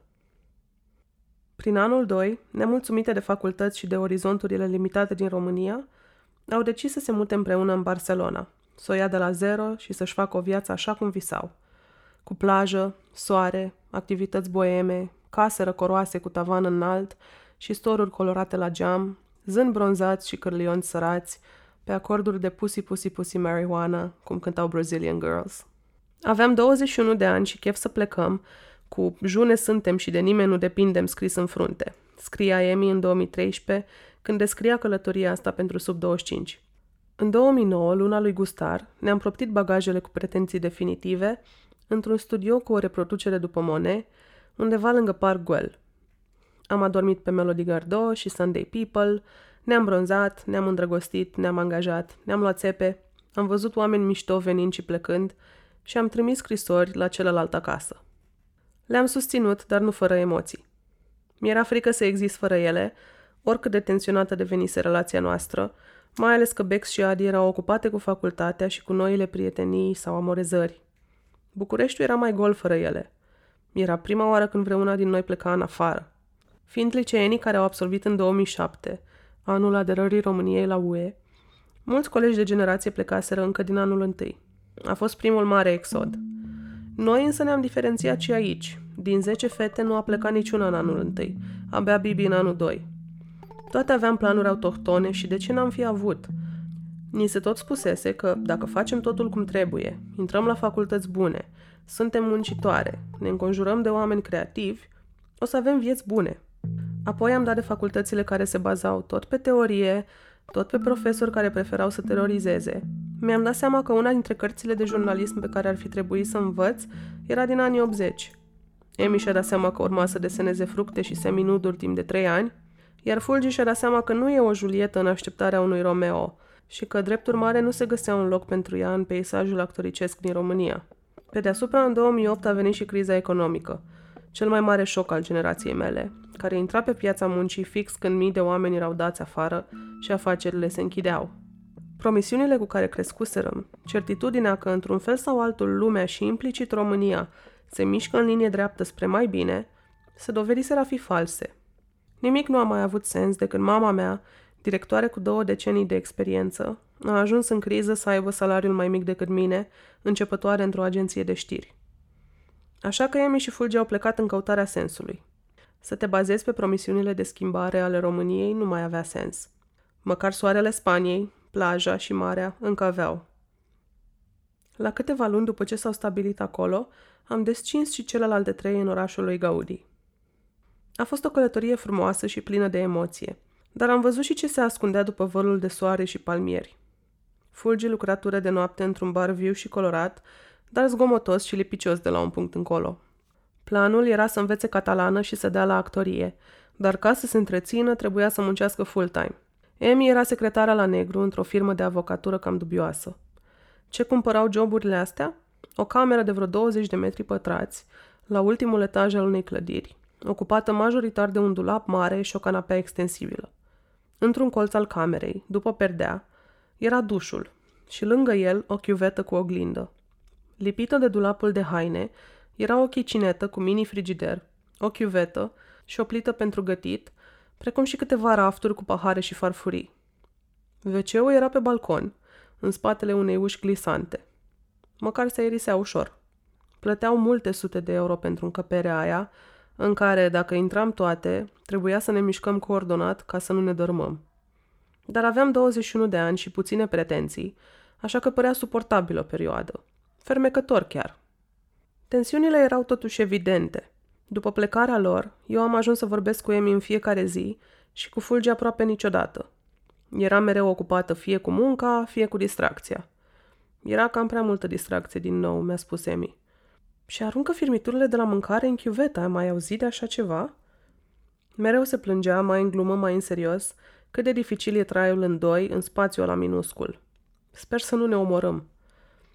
Țin minte și că în timpul vizitei la ele, tensiunile se transferau între mine și Fulgi. Am început să vorbim una cu cealaltă recurgând la împunsături și răutăți. Pentru că am fost jumătate de zi la cumpărături prin centrul orașului, în loc să merg la nu știu ce plimbare la care ea oricum nu participa, m-a înțepat toată săptămâna că prefer să merg la shopping de țoale. Ea, în mod evident, învățase cum să-și trăiască viața mai bine. În ultima zi de vacanță am bufnit în plâns pe stradă, pentru că eram obosită și nervoasă și săcăită până la saturație de replici pasiv-agresive. M-a luat deoparte și și-a cerut scuze. Vreo lună mai târziu, într-o seară de iarnă, Mergeam pe la piața Leu de mână cu prietenul meu, care mi-a arătat ce mare și luminoasă era luna. Emi ar fi spus că urmează să se întâmple niște fenomene ciudate. Ar fi verificat dacă era Mercur în retrograd și ce spunea horoscopul L, ăla în engleză de pe site că era mai lung. Eu mă uitam cu un zâmbet tâmp și o sticlă de vodcă în mână, până când am simțit telefonul vibrând în buzunar. Ea era, telepatie. Yo-yo, a răsunat un strigăt înnecat în plânsete din receptor. M-a dat afară din casă. Nu înțelegeam. Am rămas pe loc, cu privirea încruntată în pământ, strângându-l și mai tare de mână pe prietenul meu. Respiră, i-am spus. Ce s-a întâmplat? Era într-o stare greu de descris, de furie și șoc și disperare. Mi-a zis că Fulgi îi spusese pe nepusă masă că vrea să se mute de acolo, că oricum nu-și mai permite să plătească chiria, că se gândise să se mute cu niște prieteni de la bar. Atât. Nici o avertizare, nici o vinovăție, nici o intenție de a mai discuta. Eu ce o să fac acum? O să ajung în stradă? Plângea Emi cu sughițuri. Cum să fac așa ceva? Aceeași întrebare mi se învârtea și mie în cap. Cum să fac așa ceva? Cum să facă una dintre noi așa ceva? Astea erau povești despre alte grupuri de fete, între care înflorea invidia, care se încăierau. Nu noi. Noi eram altfel. Nu mai știu cum am ajuns în camera de cămin a iubitului meu, dar știu că mi-a făcut un cocktail și încerca să mă calmeze. Mă uitam la telefon și mi închipuiam cum l-aș crăpa în mii de bucăți. Cum să fac așa ceva? Să-ți lași baltă prietena pentru că acum te distrezi cu alții? Să stai pe tronul ăla de pe care ne judeci pe toate, dar să nu te poți uita în oglindă? Să uiți ce e valoros? Ce ne-am promis că nu o să facem, nu o să ne abandonăm, nu o să ne trădăm? Dacă te-aș avea în față în momentul ăsta, cred că te-aș omorâ în bătaie. Am scris cu mâini tremurânde și am apăsat send. Emi s-a întors în țară la vreo două luni după ceartă. N-am mai vorbit cu Fulgi doi ani. Eu n-am mai vorbit cu Fulgi trei ani. Fulgi a rămas acolo, cu noi ei prieteni și cu noul iubit, un tip care părea chiar ok și care primise anterior aprobarea noastră. Adi și Bex au încercat să rămână neutre în această schismă și, sincer, inițial l-am judecat. Ce e gri? Ce e neclar aici?" am întrebat-o la un moment dat pe Bex. Nu știu, n-ai ascultat și versiunea ei, sunt două părți în fiecare conflict. Încerca să se apere. Dacă îți făcea ție asta, gândeai la fel? Nu voiam însă să fiu persoana care întreține o atmosferă nașpa, așa că pur și simplu am încetat să mai vorbim despre asta. Ca și când nu s-ar fi întâmplat. De-a lungul timpului, de fiecare dată când Fulgi făcea vizita anuală în România, era de la sine înțeles că 3-4 zile nu puteam să mă văd cu Adi și Bex, pentru că aveau planuri cu ea. 3-4 zile pe an, o gaură neagră mă înghițea prietenele și apoi mi le returna intacte, evitând povești și vești. În acei ani am continuat să fiu apropiată de Emi. Am șters-o pe Fulgi de pe toate rețelele de socializare pentru că ne făcea rău să vedem cât de bine îi mergea. La câteva luni după cearta noastră, Facebook-ul ei se umpluse de poze din Asia, unde părea că e într-o vacanță infinită cu iubitul. Bronzată, superbă, relaxată. Sigur că nu asta era toată povestea, dar asta vedeam. Viața n-a stat în loc nici în București. Emi s-a amorezat de un DJ care ne ducea la cele mai tari petreceri, Adi a petrecut câțiva ani cu un tip dintr-o generație mai mare de saviști, confirmând mitul că Sfântul Sava nu te părăsește niciodată. După vreo cinci ani de dușuri reci, am schimbat cazarea Vamaiotă pentru băi în cameră la La Frontiera, unde Crina a devenit patroana rezervărilor și a organizării grupului. Livia a început să fie din ce în ce mai coruptibilă și să lase cărțile de medicină pentru câte o noapte neexpirat. Au apărut și alte prietene, fie de la Emi de la muncă, lucra în atelierul unui designer de modă de pe strada Lipscani, fie de la Bex de la facultate, fie din gașca iubitului lui Adi. Cercul social ni s-a extins, dar aveam o senzație că, atunci când intram în control, știam pe toată lumea fie din liceu, fie din facultate. De exemplu, în față, lângă pupitrul DJ-ului, stătea gașca de ilustratoare, cu care gașca noastră avea o inutilă rivalitate pornită de la cine atrăgea atenția unor bărbați buhăiți de 30 de ani. Azi ne simpatizăm. Noi eram lipite de peretele din dreapta, unde aveam și un blat pe care să ne punem paharele. Prin mulțime mai vedeai o fostă de-a unui fost, pe cineva de la sub 25, cineva de la casa jurnalistului, tipul din vamă cu care te-ai combinat cu două veri, un coleg de la muncă pe care vrei să le viți, ceva studenți de la arhitectură sau litere, Actorașul ăla care tocmai a luat uniterul, curatorul ăla de artă și de băieți frumoși, gagica aia din comunicare la vreo corporație mare și tot așa. Eram la maximum două grade de separare de toată lumea din categoria noastră de vârstă. Pe deasupra, la 23 de ani, eram sătulă de muncă după aproape patru ani într-o agenție de știri. Așa că am reluat căutarea noutății în Marea Britanie, unde mi-am terminat studiile între 2011 și 2013. Am locuit inițial într-un orășel mic lângă Birmingham, unde ca să ajungi în centru trebuia să cobori un deal și în spatele casei mele curgea un pârâu. Apoi m-am mutat la Londra, unde eram convinsă că o să rămân pentru totdeauna. De altfel, asta am și anunțat când am plecat din România. Nu mă mai întorc niciodată. Oricât mi-ar fi plăcut schimbarea de atmosferă, a fost greu la început. După două luni de Anglia, plângeam după mama, după fete. Nu eram obișnuită să mă deschid față de alți oameni așa cum o făceam cu ele și nici nu aveam cum după câteva săptămâni. Așa că trăiam o singurătate ciudată, în mijlocul clădirii unor prietenii noi. Aș fi vrut să discut cu fetele despre fiecare petrecere în campus, despre fiecare crash, așa cum făcusem mereu.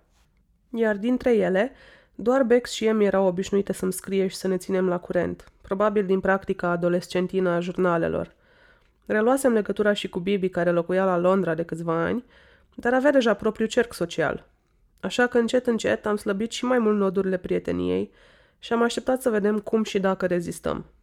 Dacă ar fi fost un partener romantic, probabil aș fi ieșit din relație mai devreme, pentru că urăsc să simt că cineva se distanțează de mine. Prefer să plec prima sau să nu mai încerc deloc. Dar erau ele, iar ele erau prea importante ca să nu încerc să facem lucrurile și altfel. Toată lumea a depus efort să nu pierdem legătura în acei ani. Emine a și vizitat pe mine și pe Bibi la câteva luni după mutare, dovadă stă poza cu noi trei și un domn chel în chiloți roz într-un bar gay din Londra. Încercam să trăim după această regulă nescrisă, că fiecare se duce prin lume, face ce trebuie să facă, se caută, se descoperă, dar nu ne uităm una pe cealaltă. Când m-am întors în țară pentru o vacanță în vara lui 2012, era însă clar că relația cu Emi scârția. Se adunaseră plângeri de partea amândurora. Vorbeam constant, dar parcă cineva o mutase pe una dintre noi pe o altă frecvență. Pe mine, mai exact. A pornit de la Nicușor Dan, pe care eu l-am criticat pe blogul meu. Pe atunci era candidatul hipsterilor la primăria capitalei și acest suflu nou în politica românească. Era un text despre el în dor, era printre activiștii din stradă. Nu puteam să-l înghit, pentru că părea fals și inutil. Un băiat ciufulit și politicos, fără substanță și, la o inspecție mai atentă, mai tradiționalist decât bunicii mei. Se pare că tot găseam motive să mă plâng de ceva de când m-am întors din Anglia, mi-a spus Emi. Not your cup of tea, saga continuă. Mai bine îmi vedeam de ale mele acum că alesesem altă țară. Asta era problema? Nu, problema era că eram schimbată și nu în sensul bun. Adică nu mai eram de acord cu tot ce spunea ea? Nu, eram arogantă. Ea nu era arogantă? Nu, nu era. Și apropo, o copiam. Hm? Da, pentru că amândouă începuserăm să postăm poze arții, furate de pe Tumblr, pe profilele noastre de Facebook. Dar ea fusese prima. Ok. Nu ok, că până și gagică su DJ i-a spus că vezi că eu te copiază. Și de când îi formează altcineva părerile despre prietenele ei, ce altceva ai băga ăla în cap? Înjurături. N-am mai vorbit o lună. Punem multă presiune pe prietenie în societatea noastră, mai ales pe cea între femei. De când eram mică, prieteniile între fete erau fie ridicate pe un piedestal, trebuie să ne avem ca surorile, etc., fie trivializate pentru că fetele mereu se ceartă, fetele nu sunt loiale, fetelor le place drama și tot ce mai auzeam în jurul nostru, de multe ori de la băieți și bărbați aproape mândri să fie motivul intrigii într-un grup de prietene. Când o prietenie între femei eșuează, ajunge să fie ca o despărțire. Cu toate astea, am fost programată să pun prietenia înaintea intereselor amoroase. Așa procedaseră și mama și bunica, născute în generații care au văzut valoare în clădirea unei comunități, într-o lume în care femeile nu aveau mult sprijin. Așa m-am instruit și personajele din Sex and the City. De altfel, am simțit pe pielea mea că stabilitatea și longevitatea prieteniei între femei sunt mai mari, cel puțin la începutul vieții, decât ale unei relații amoroase. A fost un concept eliberator pentru generația mea. Citeam recent într-un articol despre prieteniile mileniale, dar a venit cu așteptări mari. Brusc, legătura cu prietenele noastre trebuia să satisfacă și nevoia unei povești de iubire. Pe lângă faptul că e multă presiune, nici nu e foarte realist. O viață echilibrată înseamnă să nu înlocuiești nimic din părțile esențiale, mai ales nu folosind mere ca să înlocuiești portocale. Mi-a luat ceva să înțeleg asta, să mă împac cu ideea, mai ales când vârsta și distanța fizică au însemnat că nu mai aveam la fel de multe în comun cu prietenele din liceu. Era o vreme când ne citeam gândurile și ne completam propozițiile. Eram de acord pe orice subiect. Dar ne apropiam de 25 de ani și trebuia să ne dăm seama ce ne mai ține împreună. Într-o caniculă de iunie, pe terasa clubului Fabrica, Dor își lansa numărul de vară al revistei. Era însă un număr cu totul special, pentru că era prima oară când publica Bex un material. Toată floarea cea vestită a găștii noastre, minus fulgii cu care încă nu aveam nicio relație, s-a adunat să o susțină. Era însă o tensiune în aer, pentru că știam că urma să vină și Emi și nu mai văzusem de când ne-am înjurat de mamă. De mamă? M-a întrebat Adi șocată cu câteva ore înainte, lungită în patul meu. De mamă, am întărit cu gravitate. Am fost distrasă toată seara. Eram la o masă mare, o grămadă de saviști, fratele mai mic al lui Bex, înconjurați de întreaga populație a localității București sat. Fotografii, ilustratorii, jurnaliștii, oamenii de advertising, muzicienii. Nu mai știu când a apărut Emi, dar nu mă uitam la ea. Mă pozam cu Adi, mă conversam cu oamenii. Pe scenă o fată călca o cămașă și nu înțelegeam dacă văd un performance sau o ofertă de servicii. Seara, curtea a început să se golească și masa noastră la fel. Rămăseserăm eu, Adi, Emi și Bex, care socializa cu cei din redacție. Iar Adi, o subtilitate ambulantă, s-a ridicat de la masă și ne-a lăsat singure pe mine și pe Emi, care stăteam la distanță de două scaune goale una de cealaltă. Tăcere. Cu coada ochiului am văzut o mână ridicând carafa de vin alb de pe masă. Uh, îți spun?" m-a întrebat aproape lungită pe masă, fluturând steagul alb care era alcoolul. Se abținea să râdă. Pf, normal că-mi pui, i-am spus îmbufnată și am bufnită răs amândouă. Doi ani mai târziu, după ce am terminat masterul londonez, după ce a murit mama și fetele mele au fost cel mai mare sprijin, după ce am petrecut un an la Chișinău și am revenit la București, mânată de o singurătate cât casa, m-am mutat cu Emi și Adi într-un apartament superb în Dorobanți. Eu nu voiam să mă mut acolo pentru că mi se părea scump. După un an în care am avut salariul de Moldova, totul mi se părea scump. Dar eram atât de afundată în depresie și atât de obosită după ani de mutări, eforturi și pierderi, încât oricum nu aveam o alternativă mai bună. Așa că le-am lăsat pe ele să decidă și am sperat că o să ne descurcăm. Traiul între ei a fost simpatic, ca atunci când îți îndeplinești un vis din liceu. Să locuiești cu cele mai bune prietene, să aveți o pisică nebună, o piscină peste drum în parcul Floreasca, oameni mereu în vizită. Dar la 25 de ani, în Bucureștiul post-criză, nu era chiar ca în Friends. Toate munceam din greu. Adi în avocatură și Emi în project management cultural, iar eu îmi căutam rostul și actualizam informații despre mine pe care le luasem de bune.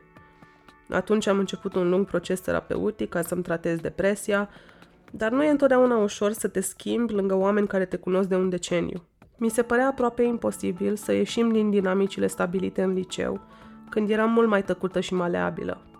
După câteva luni, jobul part-time pe care îl tărăgânam în consultanță nu mă mai ajuta să fac față facturilor, așa cum mă îngrijorase. O altă oportunitate se contura la orizont, dar urma să încep în două-trei luni. A fost o perioadă în care am rămas în urmă cu toate plățile, inclusiv întreținerea. Eram însă calmă pentru că știam că nici proprietarul, nici administratorul nu erau genul care să se enerveze. Lui Emi se părea însă inacceptabil. Nu voia să se știe cu datorii. E în stare să mănânce supă de roșii luni la rând ca să facă economii. Eu nu sunt persoana asta, dar am învățat să scot resurse și din piatră seacă. I-am spus să plătească liniștită partea ei și a lui Adi de întreținere, că recuperez eu. Următoarea seară, când eram toate în bucătărie, mi-a spus că a plătit ea și pentru mine, ca să nu rămânem cu datorii, pentru că o stresau. Am rămas sprijinită de blatul mobilei cu gura căscată. Nu înțelegeam, mi-am spus, de ce a luat ea această decizie în locul meu. Pentru că o stresează datoriile. Și pe mine. De asta preferam să mă îndatorez la administrație, nu la prieteni. Pentru că nu trebuie să-mi văd administratorul în fiecare zi prin casă, în timp ce mâncam niște chipsuri cam scumpe pentru bugetul meu. Dar pe Emi o vedeam. Nu înțelegea cum era o presiune mai mare să am datorii la ea. Păi uite cum gestionează ea stresul legat de datorii, de simte nevoia să ia decizii pentru alții. Mă infantiliza, era o lipsă de respect. Pentru că eu sunt pasivă. Pentru că sunt pasivă când e vorba de bani, a completat. E greu să stai cu oameni care te cunosc de viață și au avut timp să se sature de căcaturile tale. Și e greu să stai cu ei când treci printr-un moment dificil și simți că nu mai ești cine ai fost, iar ei nu te lasă să fii altcineva. Traiul împreună ne-a învățat lucruri importante. Emi e hiperordonată și responsabilă. Eu nu vreau să-mi impună nimeni nimic în casa mea, iar Adi e mereu pe fugă, abia o vezi. Ne-a mai învățat și că prietenia noastră avea șanse mult mai bune de supraviețuire dacă nu locuiam împreună. Un an mai târziu, Adi s-a mutat în Suedia pentru un reset cultural, iar câteva luni mai încolo a plecat și Emi din apartament. După o serie de căutări, s-a stabilit în Italia, unde încă locuiește. Iar apartamentul pe care nu mi l-am dorit a devenit acasă al meu pentru următorii șase ani. Întotdeauna mi s-a părut interesant cum în grupul nostru diverse mici grupuri se încheagă și se rotesc de-a lungul anilor. În liceu, Emi, Adi și Fulgi erau trioul de petreceri. În facultate, Crina și Emi umblau non-stop împreună. Acum câțiva ani, Crina s-a mutat la Londra. Livia își termina rezidențiatul în Germania, dar coincidența a făcut să se ivească un fellowship tot la Londra, unde Bibi locuia deja, așa că ele trei s-au reînnodat acolo. Eu am rămas în București, unde am început să lucrez în aceeași redacție cu Bex, pe care am întrebat-o înainte să demarez colaborarea, dacă ar deranja-o și dacă o să ne facă viața ciudată. N-a deranjat-o și ne-a făcut viața de o mie de ori mai bună. Am început să lucrăm împreună în 2015 și șapte ani mai târziu încă e persoana căreia pot să-i dau mesaje la 11 noaptea, să mă plâng de autosabotaj și procrastinare, de colaborări dificile sau de un serial care mă distrage de la scris și la care ar trebui să se uite și ea. Simt că nimeni nu mă înțelege la fel pe parte profesională. În timpul pandemiei, am fost aproape singura companie a celeilalte timp de săptămâni întregi și ne-am făcut o nouă tradiție în contextul restricțiilor. Să ne plimbăm prin cartierul pe care îl împărțim până la o gelaterie simpatică, apoi să mâncăm înghețata pe bancă într-o stație de tramvai și să ne punem la curent cu ce s-a mai întâmplat în viețile fiecăreia.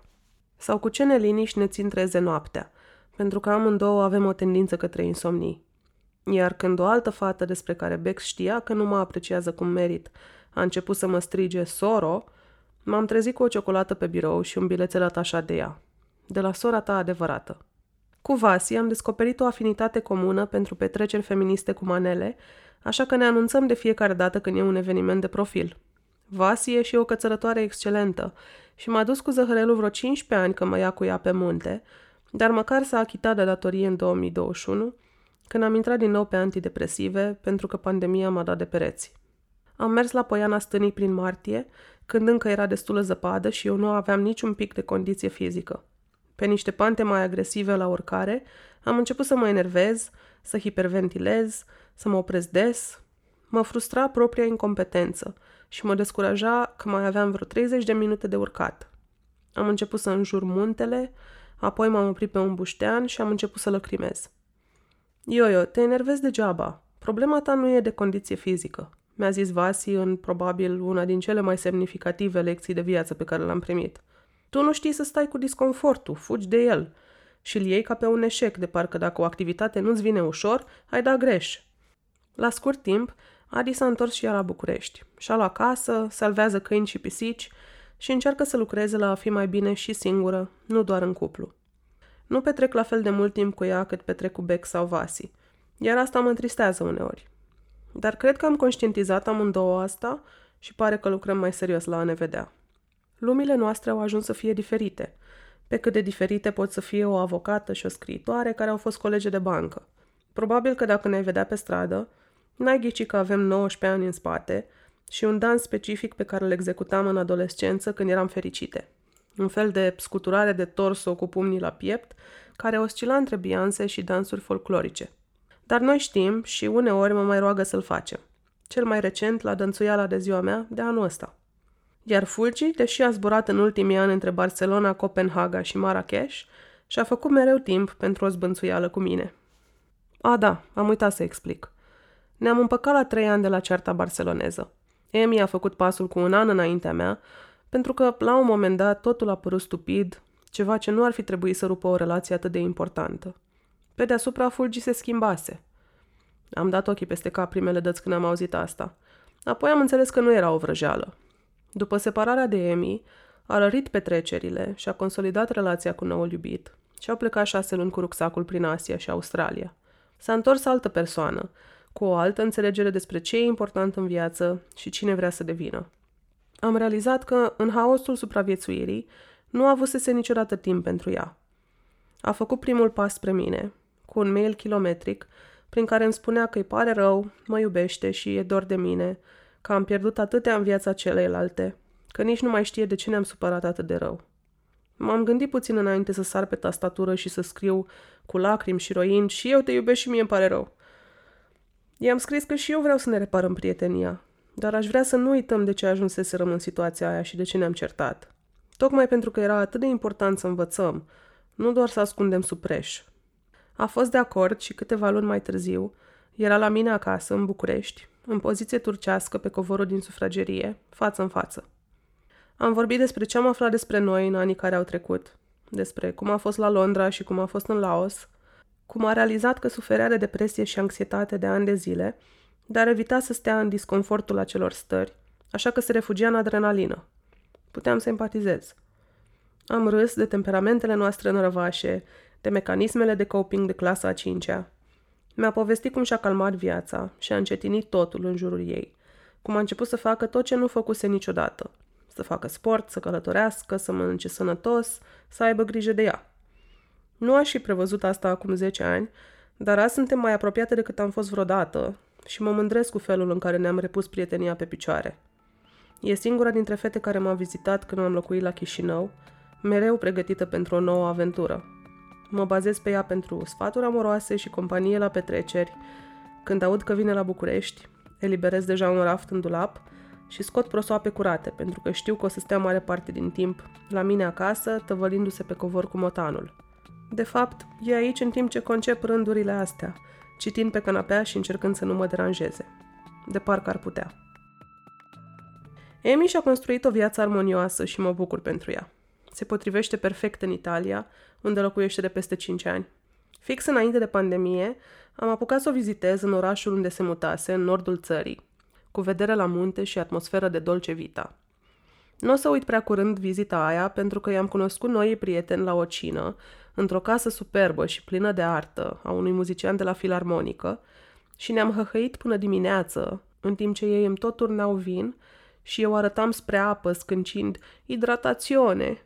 A fost greu să păstrăm comunicarea de grup în pandemie, dar aveam niște exerciții după atâtea plecări și permutări. Râdeam recent că, din exterior, mulți oameni percep că prietenia noastră vine de la sine și că nu am făcut un mare efort să rămânem împreună două decenii. De la sine? a întrebat indignată Bex. Poate venea de la sine când aveam trei locuri de ieșit în liceu. Motoare, Green și McDonald's. De acord, a râs Amy. Să vadă oamenii ăștia sutele de comentarii pe WhatsApp, doar ca să alegem o zi și un loc să ne vedem. Nu exagerează cu sute, mai ales în contextul în care astăzi, șase din zece fete sunt plecate din țară. Atunci când apare vreuna în oraș, dacă îmi las telefonul în altă cameră o oră, e foarte posibil să găsesc 74 de mesaje noi. Am insistat mult cu prietenia asta, cum ar glumi Emi. A existat mereu intenționalitate, iar de-a lungul anilor a crescut, nu a scăzut. A trebuit pentru că suntem multe și răsfirate.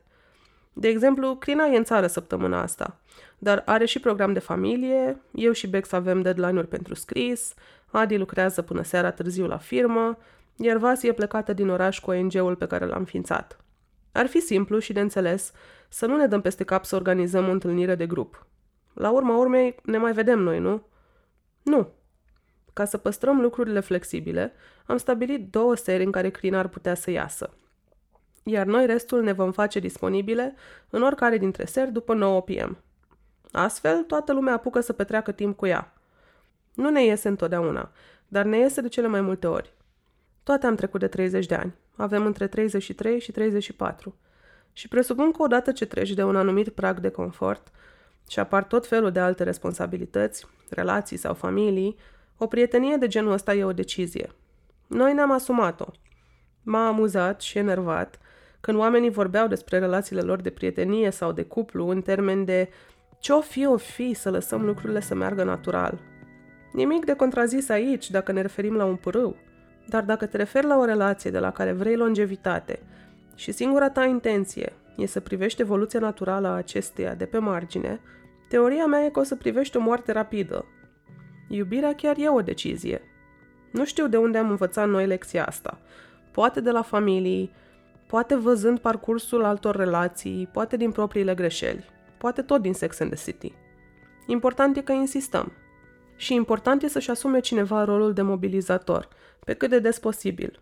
Le-am întrebat pe fete recent dacă au remarcat pe cineva în rolul ăsta, deși prevedeam răspunsul, dar nu voiam să-l dau eu. Mi se pare că tu te-ai mămicit în ultima vreme pentru grup, mi-a spus Vasi. Ai devenit un fel de matriarhă și protectoare. Cred că în ultimul timp mai ales depui mult efort, poate cel mai mult dintre noi toate, să ne aduci împreună, să ne vedem, să ieșim, a completat Bex. Încă din pandemie, când propuneai cel mai des să ne vedem măcar pe Skype.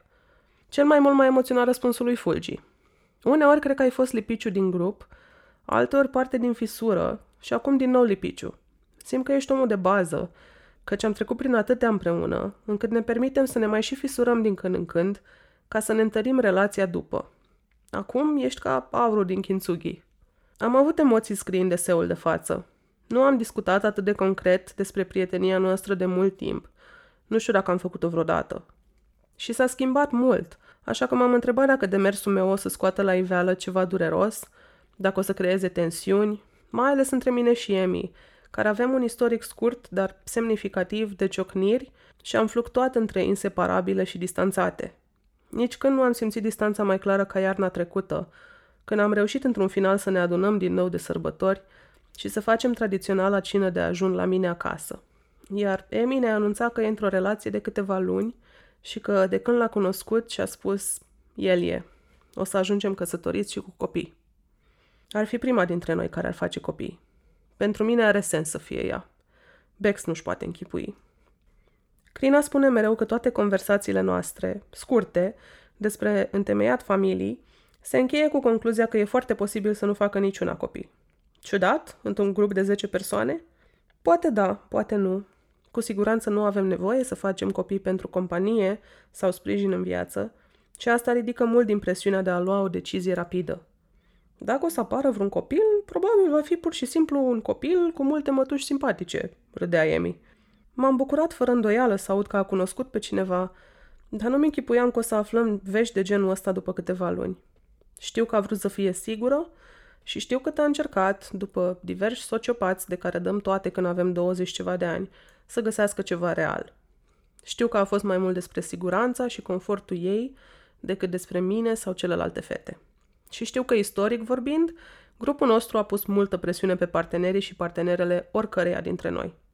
Dar m-a îngrijorat un pic.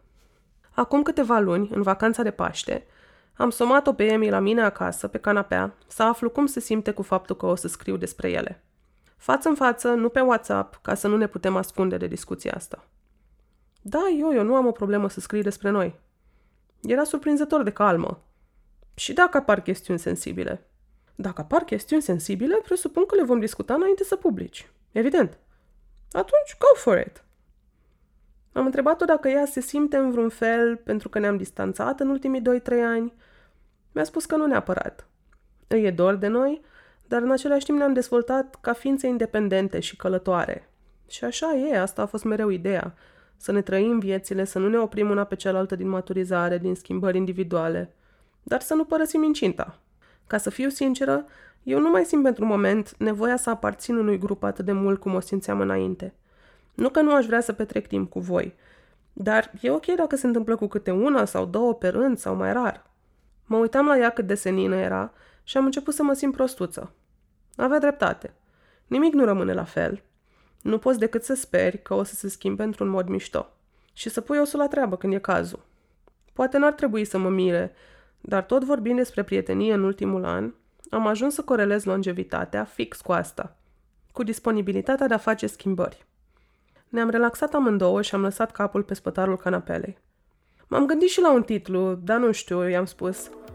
Aici stopăm artistic. Dar parcă mă deranjează acel stopăm, să nu te ducă cu gândul la...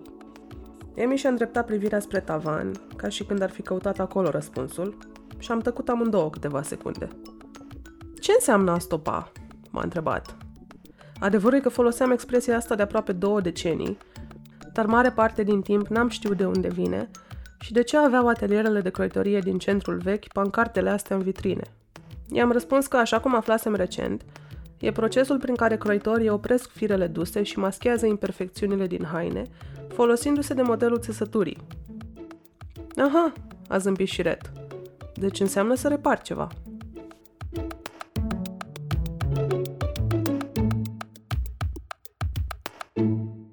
Mulțumim că ai ascultat povestea. Ea a fost produsă de Ana Ciobanu. Găsești alte povești Dor în feed-ul Dor Audio sau pe dor.ro. Dacă vrei și alte podcasturi produse de noi, îți recomandăm să începi cu Obiceiul Pământului, o călătorie prin istoria sclaviei romilor, din care poți să afli multe despre cine suntem și cum ne purtăm unii cu alții, chiar și azi. thank you